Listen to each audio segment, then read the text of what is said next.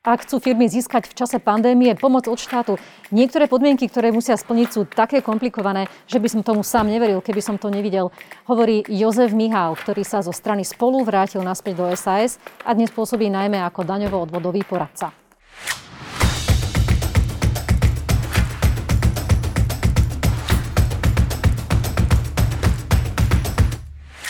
Dobrý deň, pán Mihal. Vítajte v Trende. Dobrý deň a ďakujem za pozvanie. Vy ako daňovo-odvodový poradca teraz musíte dostávať množstvo otázok od eh, podnikateľov a fyzických osôb, ktoré sa pýtajú na detaily možnosti získania finančnej pomoci v čase pandémie od štátu. Vedeli by ste identifikovať, čo je najčastejšia téma, alebo možno tri top témy, na ktoré sa najviacej pýtajú? No máte pravdu, na mňa sa teraz obracia strašné veľké množstvo eh, ľudí. Niekedy sa ale čudujem, že sa na mňa obracajú takým, zdá sa, ju, zdá sa mi byť, že sú to majiteľia e, firiem alebo zamestnanci firiem, kde predsa majú mzdovú účtovničku, takže tie by sa mali pýtať ako prvé. Tá problematika zase nie je až taká komplikovaná, aby tomu zdatný človek, ktorý sa pohybuje v tom prostredí pracovného práva tejto legislatívy, aby tomu nedokázal porozumieť. Ale na druhej strane, fakt je ten, že ten projekt beží v podstate mesiac a čo je najväčší problém je, že sa to neustále mení na obhajobu tých zmien, ale poviem, že mení sa to k lepšiemu, k lepšiemu. Len tí ľudia, ktorí to sledujú od začiatku, snažia sa poctivo všetky tie zmeny zachytávať, tak sú už z toho mierne povedané e, znechutení.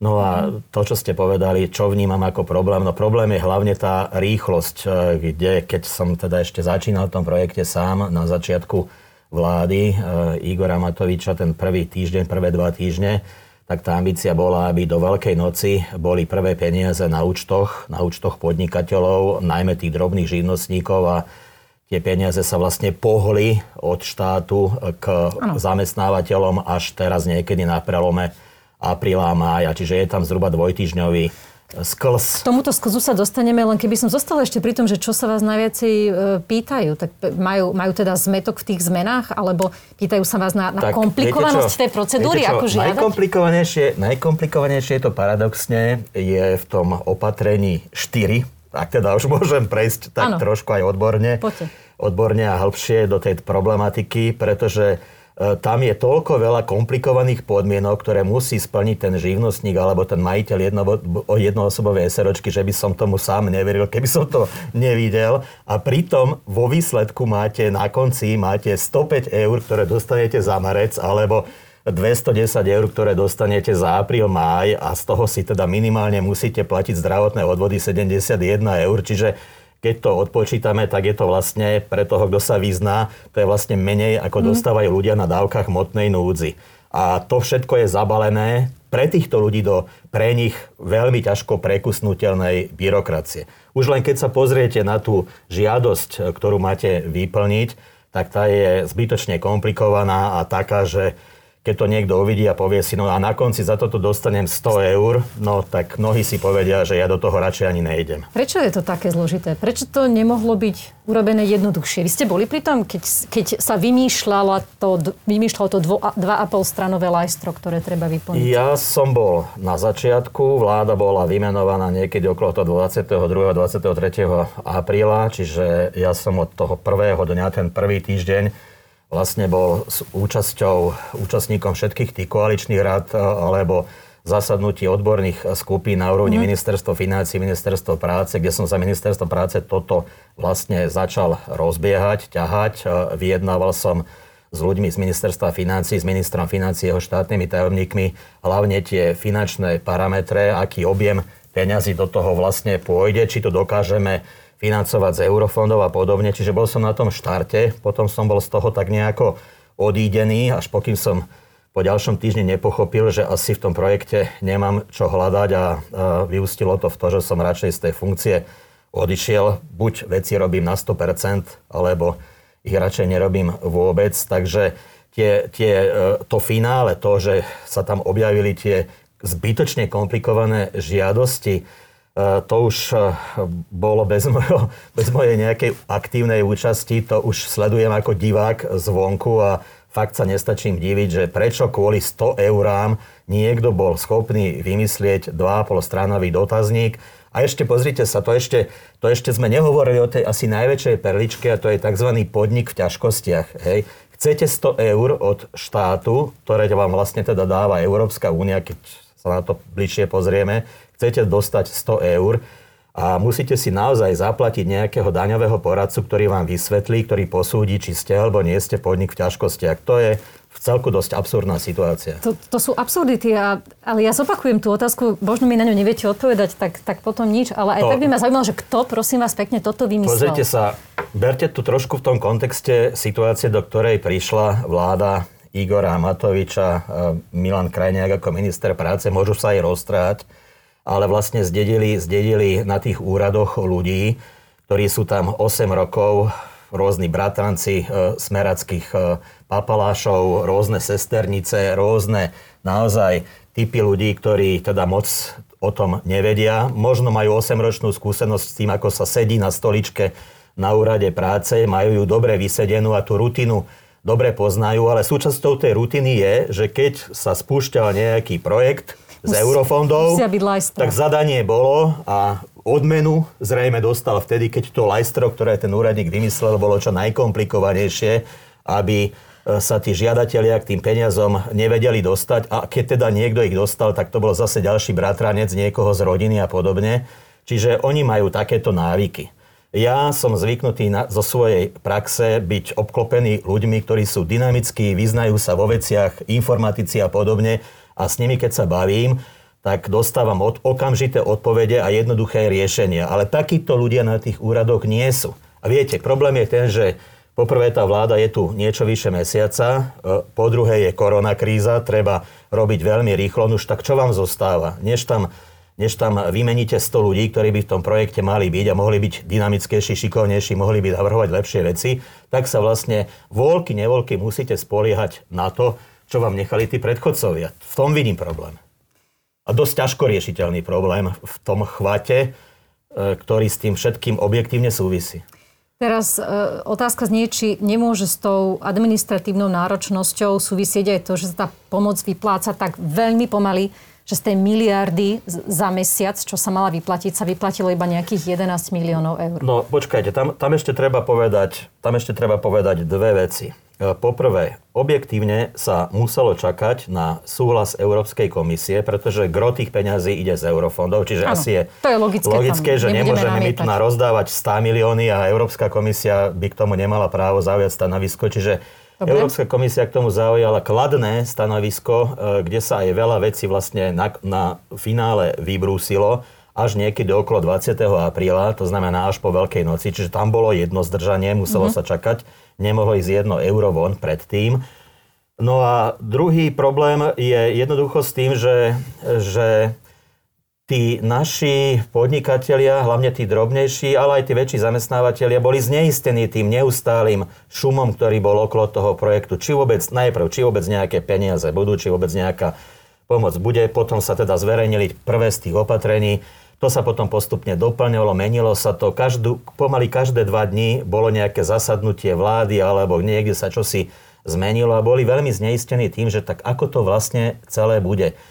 A možno niektorí aj dobre urobili, že napríklad nedávali, nedávali si žiadosti, keď bolo ešte len to, a znovu poviem odborne teraz, prepačte, bolo len to prvé opatrenie číslo 1, niektorí si dali žiadosti, a potom sa vlastne takto chytajú za hlavu a píšu mi, uh-huh. či by to nemohli stiahnuť späť, pretože to novšie opatrenie 3, alternatíva 3B, prepačte znovu, že musí byť tak hrozne odborný. To je v poriadku, ste v trende. Skrátka, skrátka potom zistili, že no, to novšie opatrenie je vlastne pre mnohých z nich výhodnejšie.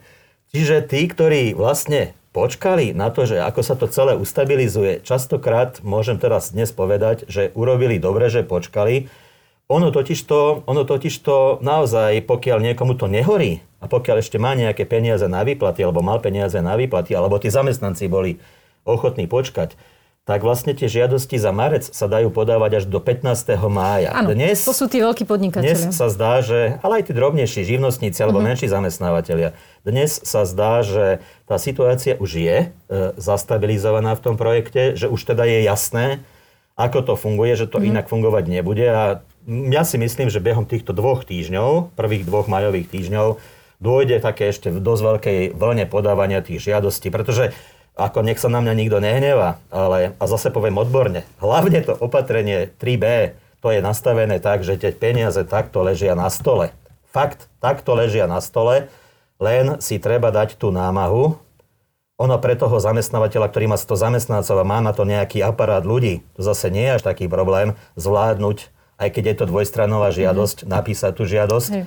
A na tých 100 zamestnancov dostane, povedzme, 20 tisíc eur a podobne. To zase nie sú malé peniaze. Takže vy, nes, vy nesúhlasíte s tou kritikou, ktorú teraz uh, najmä opozícia, ale, ale aj, aj radoví podnikatelia teda vznášajú voči vláde že to ide príliš pomalo a že, pomaly a že to je zodpovednosť, že to čerpanie je také pomalé. Tak poprvé smeracká opozícia nemá právo povedať ani slovo, pretože to, čo som povedal pred 5 minútami na adresu tých bratrancov a podobne, hej, to asi nemusím opakovať. Ano. To Tam je jasné, ten kde aparát, sú korene problému. Ten aparát je dosť zúfalom stave, to ako nechcem rozoberať. Sú tam aj fajn ľudia, pracovití, na ktorých celý ten, celé to ministerstvo mimochodom stojí.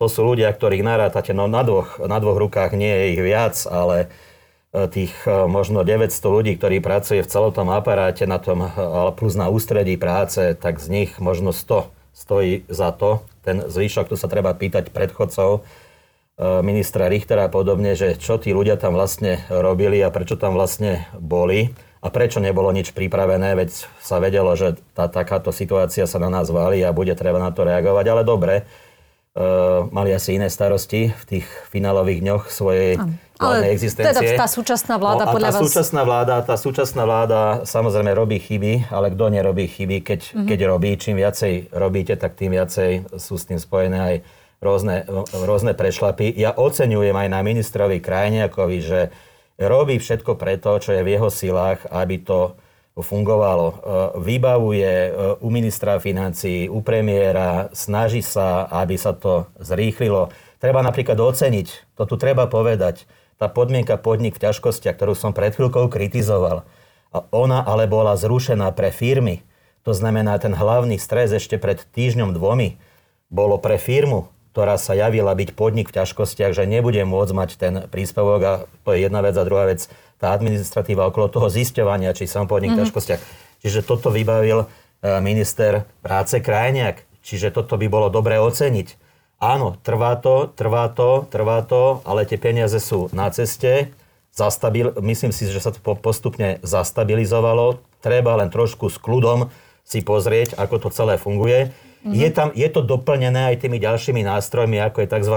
SOS dotácia, povedzme, kde môžu príspevok dostať napríklad aj dohodári, alebo tí nešťastní majiteľia dvojosobových SRO, na ktorých sa v tom projekte ako si neušlo, čiže je vidieť tú snahu o to, aby každý, kto je v núdzi, e, tak e, no. nejaký príspevok mal. Otázna je výška tých príspevkov.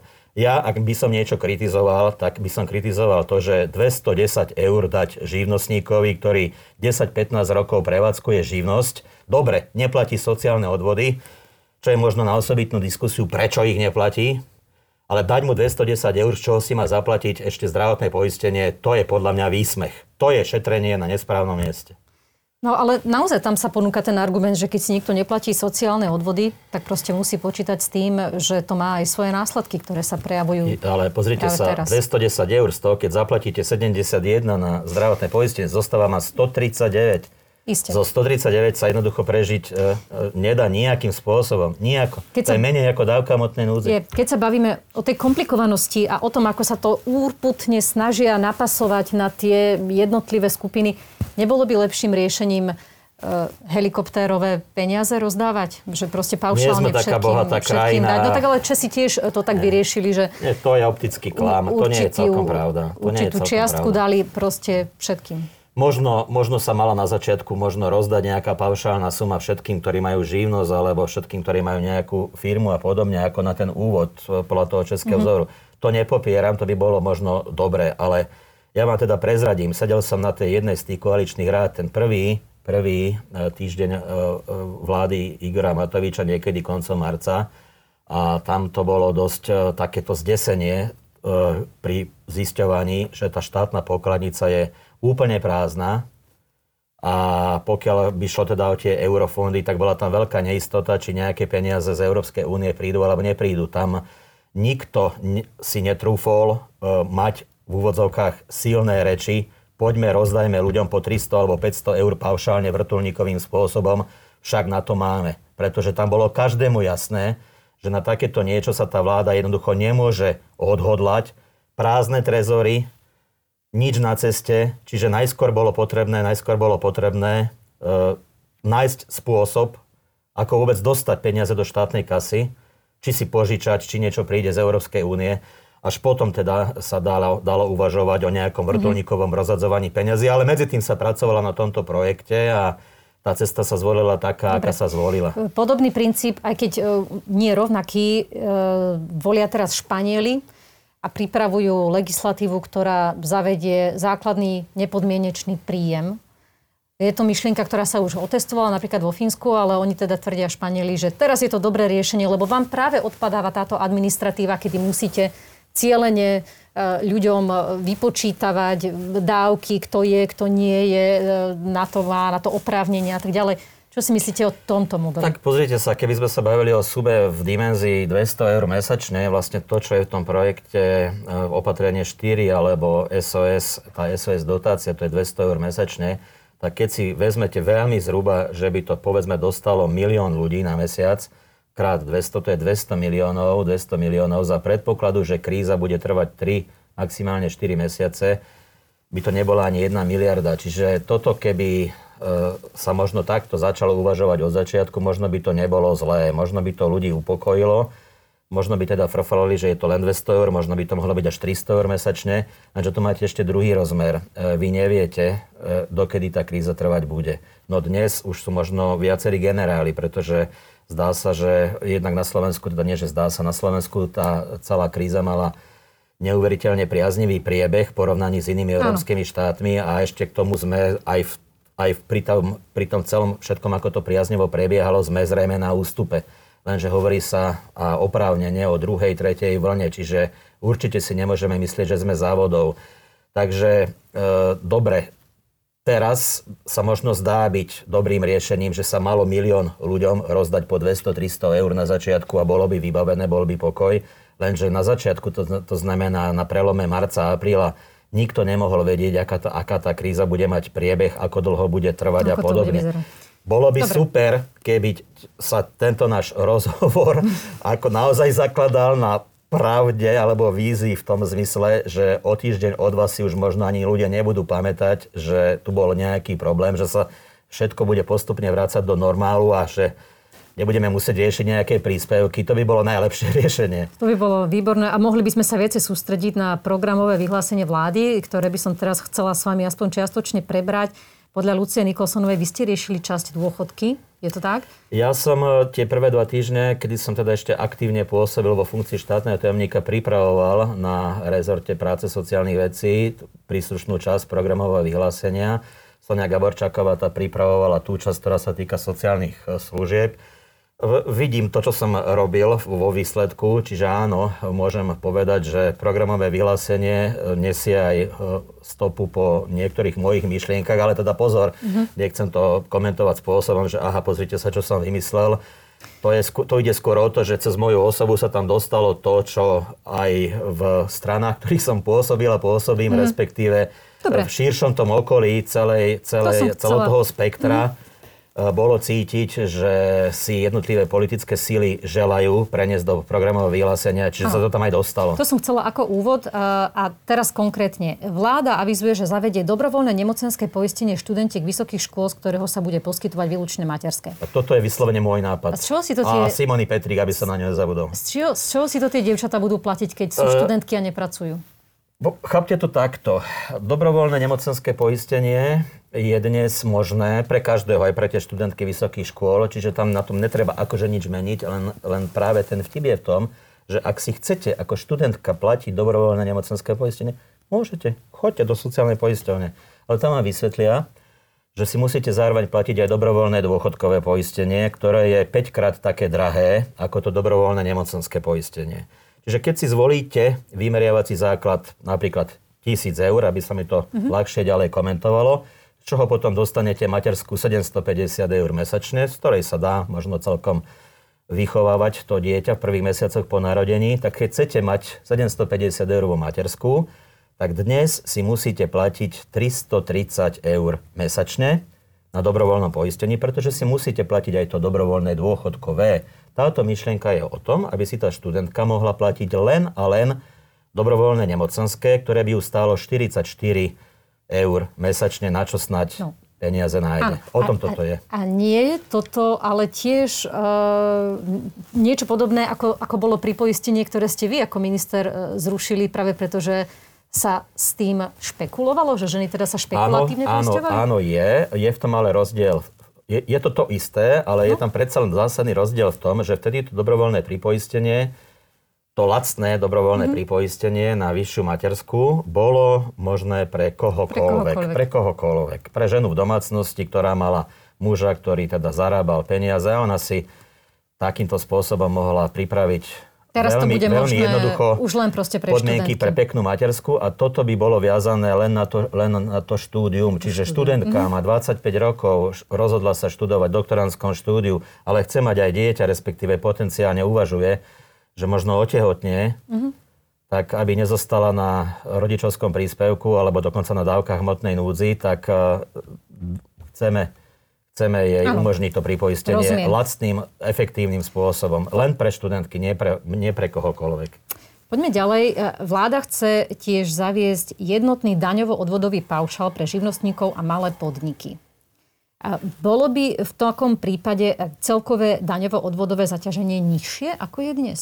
Toto nie je e, z, ani z mojej hlavy, ani z toho môjho politického prostredia. Predpokladám, že to prišlo asi z Olano toto je vlastne myšlienka tých daňových odvodových licencií, ktorá tu je 20, 20 rokov. Takže ak sa to dostane do, reálne do praxe, tak e, vyšli, e, vlastne splnia sa želania mnohých, ktorí sú tými živnostníkmi a ktorí od toho očakávajú dve veci. Poprvé, zjednodušenie, zjednodušenie administratívy, to zjednodušenie je zjednodušenie už teraz v podstate jednoduchého, čiže nebudú musieť platiť každý mesiac prevodný príkaz do dvoch poisťovní a dávať si pozor na daňové priznanie, ale raz ročne by zaplatili paušálnu čiastku, majú vystarané, nemusia si sledovať pohyby na účte.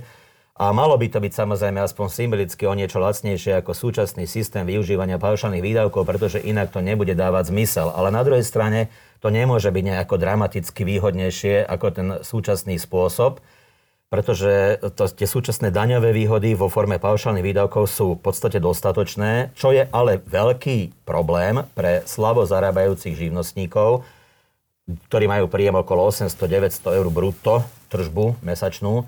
Problém je to vysoké e, odvodové zaťaženie. Takzvané minimálne odvody sú dneska 240 eur mesačne, čo pre tých naozaj drobných je kardinálny problém.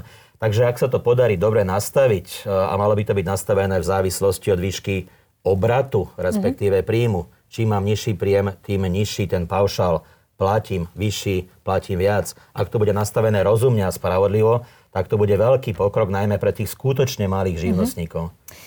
Nakoľko je reálne, že vláda naozaj zavedie rovnú daň, o čom hovorí v tom PVV ako o možnosti, ktorú zváži? E, programové vyhlásenie sa mi strašne páči. Ja ho pochválim. Tak som trošku aj spoluhol, tak čo by som nepochválil. Ja ho, ja ho veľmi pochválim na rozdiel od niektorých komentátorov e, tým, že je strašne ambiciózne a je tam veľmi, veľmi veľa rôznych pre niekoho až idealistických plánov a možno zavedieme a posúdime a zvážime a tak ďalej. Ja si osobne myslím, že radšej nech tam je niečo v rovine, posúdime, zvážime, možno urobíme, ako keď to tam nemá byť vôbec a ak sa ukáže, že situácia dospeje do bodu, kedy by sa niečo mohlo urobiť, ale nebude to programové vyhlásenie, tak sa bude možno musieť komplikovane rokovať, poďme, urobíme, neurobíme a budú všelijakí frfloši a skomplikuje sa to.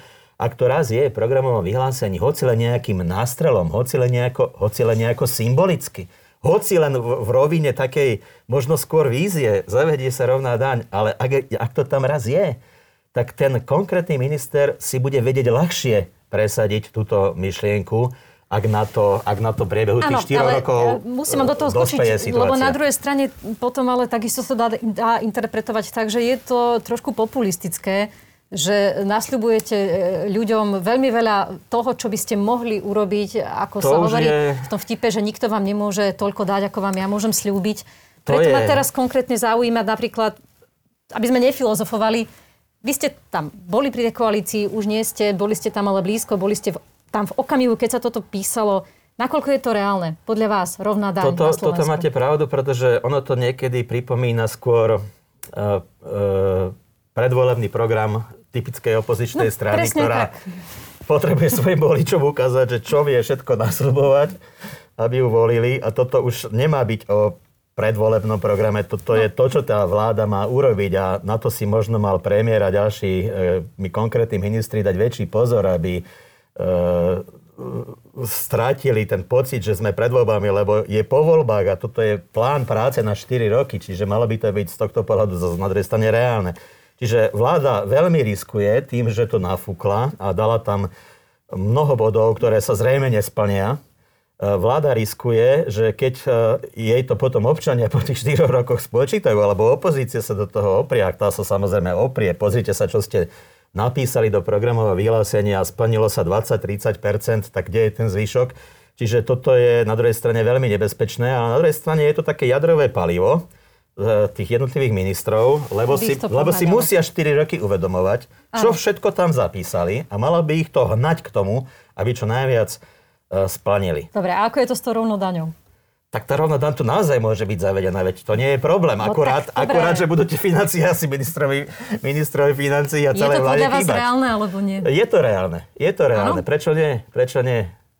Prečo nie? Veď o, o čo ide? Ide o to, aby sa zrušila, aby sa zrušila tá vyššia sadzba dane pre fyzické osoby a prípadne, prípadne znížila a zarovnala na 19% aj daň firemná, čo, od čoho zase až tak ďaleko nie sme, môže to naštartovať e, ekonomiku. E, pozrite sa, táto korona kríza je veľmi nepríjemná, ale na každej kríze je super to, že vždy skončí a vždy to znamená nejaký nový impuls pre životy všetkých ľudí, pre ekonomiku ako takú, pre podnikateľov, pre väčších, menších, e, pre každého, kto sa možno ešte s, s tou väčšou chuťou po tej nutenej pauze pustí do roboty, do podnikania Hej. a podobne. Je nepochybné, že tá rovná daň prišla e, z, z hlavy SAS, alebo teda no, z programu áno. SAS. Ako sa k tomu stavia Oľano, alebo teda zvyšný koaličný to, ja ne, to si ja netrúfam povedať, pretože pri tých rokovaniach, kedy sa to finalizovalo, som nebol, do akej miery nie, tam dobre, to dobre, škrípalo, alebo to nie. Len, len som to, to že si to Saska presadila, je podľa mňa fajn. A držme len si palce, aby sa, to, aby sa to podarilo spraviť. Áno, len je to menší koaličný partner a teraz vidíme e, na verejnosti, ako sa neustále pretriasajú problémy medzi Richardom Pokiaľ Sulíkom si... a Igorom Matovičom, tak neviem, aká bude vôľa presadzovať práve programové jasné, body jasné. Sasky. Nie je to práve pekný pohľad, to je, to je pravda. Je to dané aj tou nervozitou, ktorá teda je v súvislosti s koronakrízou, s tým, že tí ministri sú veľmi preťažení, majú toho aj so svojimi ľuďmi v blízkosti veľmi, veľmi veľa ale tá situácia sa skľudní. No a potom, keď teda sa tá ekonomika znovu, znovu spustí, pozrite sa, bude tu boj o investície, hej, tu, tu naozaj nastane reštart. Mnohé firmy budú zvážovať, či obnovia výrobu na Slovensku, alebo sa posunú niekde inde. Mnohé budú uvažovať, či z tých iných štátov neprídu na Slovensko. Čiže tam bude veľmi zaujímavé, aký odkaz my tým podnikateľom dávame vo forme programového vyhlásenia. A preto mm-hmm. je mhm. dobre, že tá myšlienka rovnej dane tam jednoducho je. A bolo by fajn, keby všetci pochopili, že rovná daň je vlastne taká vlajková loď, legislatívnych opatrení vlády, e, ktorá bude lákať po kríze investorov, ktorá môže lákať mm-hmm. investorov na Slovensko. Dobre. Ešte by som sa na chvíľučku vrátila k tým dôchodkom. A PVV uvádza, vláda sľubuje reformu všetkých pilierov dôchodkového systému a zvýšenie dôchodkov pre občanov. A opäť teda tak položím tú otázku, takže nie je to trošku populistické sľubovať zvýšenie dôchodkov občanom, keď všetky prognózy hovoria presný opak, že v čase sa bude skôr znižovať tá náhrada príjmu na To by som naozaj použil veľmi opatrné slova. Táto veta tam podľa mňa nemala byť. To tá nie je z môjho pera, k sa ja teda nehlasím určite. Táto nie je z môjho pera, určite nie, pretože v situácii, kedy je tu záväzok, ako sa zdá, vyplácať 13. dôchodky, e, minister práce sa toho nechce zrieť so svojou politickou stranou, ktorá stojí za ním Eh, je tu samozrejme nastavajúci demografický problém, ktorý nás za chvíľku začne prúdko dobiehať a je tu predsa len, my si pripomeňme, kde žijeme, je tu kríza, z nej sa dostaneme, to je jasné, ale chvíľku to potrvá. Eh, bude to spojené s problémami, pokiaľ ide o zamestnanosť, bude to spojené s problémami, pokiaľ ide o rast miest, možno pred rokom si niekto myslel, že to je raj na zemi, platy rastú, nezamestnanosť klesá, čo nám bráni vyhlásiť, že budú stúpať aj dôchodky. Nič. Hej? Lenže pozor, my sme sa ocitli v úplne inej situácii, preto by som vážil slova pri písaní takejto vety, čiže pod túto vetu by som sa ja určite nepodpísal. No a, a podpísali by ste sa pod túto vetu, ktorá tam je. V prvom pilieri vláda zvýši dlhodobú udržateľnosť vzhľadom na demografický vývoj.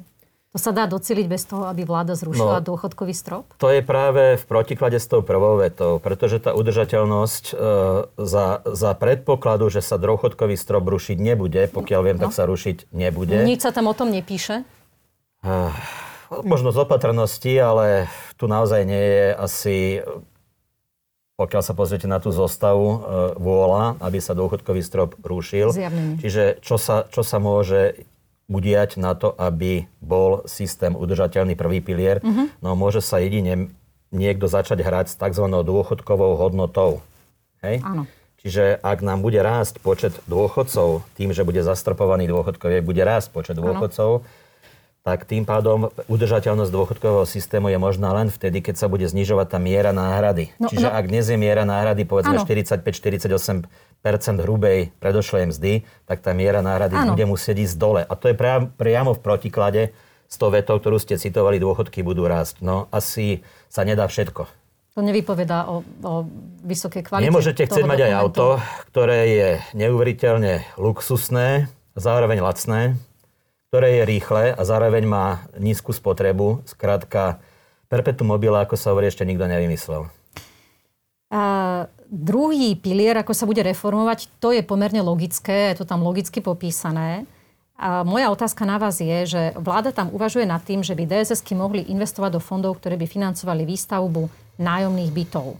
Zaujíma ma, do akej miery je to podľa vás naozaj bezpečné pred možným krachom tých, tých fondov, pretože to je niečo neznáme, čo na Slovensku ešte nebolo zavedené, ani nevieme, akým spôsobom a či vôbec to bude Toto je fungovať. diskusia, ktorá sa tu po desiatich rokoch normálne vracia. To ako keby som videl, ako keby sa strojom času, keby sme sa preniesli o 10-15 rokov dozadu. Zase, čo vlastne chceme? Chceme tu financovať výstavbu nájomných bytov nejako šikovne, tak aby tí nájomníci tí mladí ľudia, aby mali lacné bývanie? Alebo chceme, aby tí, ktorí si šetria na dôchodok v druhom pilieri, mali čo najväčšie výnosy? Tieto dve otázky som položil preto, aby bolo jasné, že sú v protiklade. Ak, ak znovu začnem naopak teraz, ak chceme, ak ja ako sporiteľ, ktorý som v druhom pilieri, chcem mať čo najvyšší výnos, aby som mal čo najlepší dôchodok, tak chcem, aby DSS investovala do produktov, ktoré ten najvyšší výnos dosahujú. Ak to majú byť nájomné byty, no dobre, možno to teda budú nájomné byty, ale potom, potom ak ten môj výnos má byť na úrovni 8-10%, ako mi dnes dávajú indexové fondy, mm-hmm. tak ja chcem vidieť aj toto, aby mi tie nájomné, lenže keď tie nájomné byty, keď tie pôžičky, ktoré tam budú vlastne v tie peniaze, budú, majú, mať, majú generovať 8% ročný výnos, tak potom to nebudú lacné nájomné byty. Veď to je v úplnom protiklade. Čiže táto veta je jednoducho zase, neviem ako to povedať, aby som niekoho neurazil, ale jednoducho nezmyselná. Takže programové vyhlásenie vlády je plné protikladov a nezmyslov. No v takýchto detailoch, keď chcete, takých tam samozrejme nájdete, to ja nepopieram. No je ich tam viacero takýchto, takýchto, takýchto vied, pod ktoré by som sa teda nepodpísal. Uh, ako som už načrtla, Igor Matovič vyhlásil, že on má problém e, s Richardom Sulíkom a oveľa bližší jemu Boris Kolár. Prekvapilo vás to, keď to takto otvorene povedal? Prekvapilo ma to, pretože aj keď to je pravda, tak zase premiér by takéto vyhlásenia jednoducho dávať e, nedá, nemal, pretože tým zasieva nedôveru vo vládnej koalícii a je úplne jedno, v akom garde to robí, či voči tomu, alebo voči tomu, to sa skratka jednoducho principiálne robiť nemá. E, to partnerstvo má byť rovnocenné, e, obrazne povedané, do posledného okamihu, do posledného spoločného výstrelu. Ako vyčítate ten ich vzťah medzi Igorom Matovičom a Richardom Sulíkom? Je to už na úrovni nejakej nevraživosti?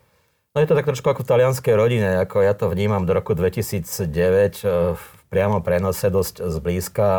Že by ma to nejako prekvapovalo, to nemôžem povedať, lebo to vyplýva tak trošku z mentality obidvoch. Obidvoch si vážim, to chcem povedať. Samozrejme, každý je svoja osobnosť a v takejto situácii, kedy majú veľkú zodpovednosť a najviac je tu korona kríza, tak sa niektoré vzťahy možno teraz nie celkom dobre vyvíjajú, ale úprimne povedané, myslím si, že toto všetko sa utresie, aby som z toho drámu nerobil. Ale pred voľbami to pôsobilo úplne inak. Veď no veď oni, presne tak. Oni mali uzatvorenú opozičnú tak. dohodu, dohodu o opozičnej presne, spolupráci, presne už dávno predtým boli presne veľmi úzki spojenci. Tak, to znamená, že... drámu nerobil. A čo teraz, sa stalo teraz? teraz Ako to teraz vyčítate? Tam, že čo sa stalo? Že sa teraz tam jednoducho prebehli nejaké rokovania, nejaké nezhody, veď to je Netvrdím, že je úplne bežná, normálna vec, ale sme predsa ľudia, nie sme stroje, nie sme naprogramovaní nejako. Máme aj emóciu a podobne. Igor má svoje, Richard má svoje, takže dochádza tam k určitým stretom. Majú samozrejme aj rozdielný pohľad,